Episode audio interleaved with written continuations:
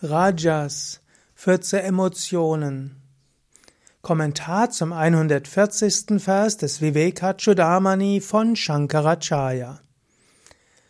Shankara schreibt, wenn das makellos reine, lichtvolle wahre Selbst verschleiert ist, meint der Mensch in seiner Verblendung, ich bin der vergängliche Körper.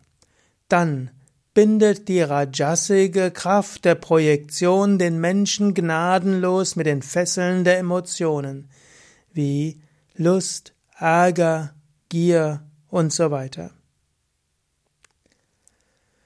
Hier folgt Shankara letztlich der Logik von Patanjali, auch wenn er ihn jetzt nicht direkt nennt, er gebraucht auch andere Ausdrücke, denn Vedanta hat seine eigene Nomenklatur, aber so unterschiedlich ist sie auch nicht. Patanjali spricht von den Kleshas, beginnt mit Avidya, Unwissenheit. So sagt auch Shankara hier.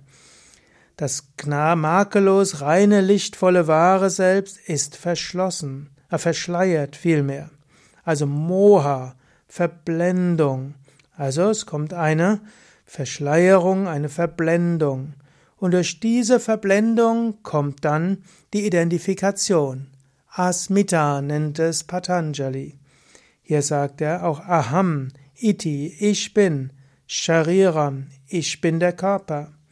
Und hält dann Kalayati, er hält das für das Selbst.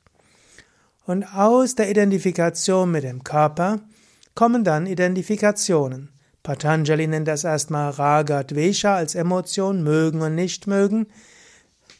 Shankara gebraucht hier die Ausdrucksweise der Bhagavad Gita, Kama Krodha und Prapradibhi. Prapradibhi heißt ja und so weiter.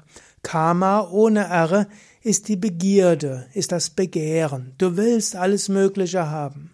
Wenn du dich mit etwas identifizierst, willst du mehr haben. Hast du ein schönes Auto, soll es noch besser werden, willst es pflegen, willst schön und glänzend und so weiter. Hast du schöne Kleidung, willst du vielleicht noch mehr, noch dazu passende Krawatte oder Schuhe oder was auch immer. Hast du ein schönes Haus, willst du noch mehr haben. Die Begierden hören niemals auf. Und dann kommt Krodha. Aus Karma folgt Krodha. Krodha ist der Zorn und der Ärger. Wenn du nicht bekommst, was du willst, dann hast dann bist du ärgerlich. Ähnlich wie Raga und Dvesha, wie es Patanjali nennt. Raga mögen, Dvesha nicht mögen. Kama Krodha nennt Krishna die Tore zur Hölle. Du kannst selbst überlegen, wann du in diesen Höllensumpf gekommen bist, wo deine Gier war, wo du dich über etwas geärgert hast.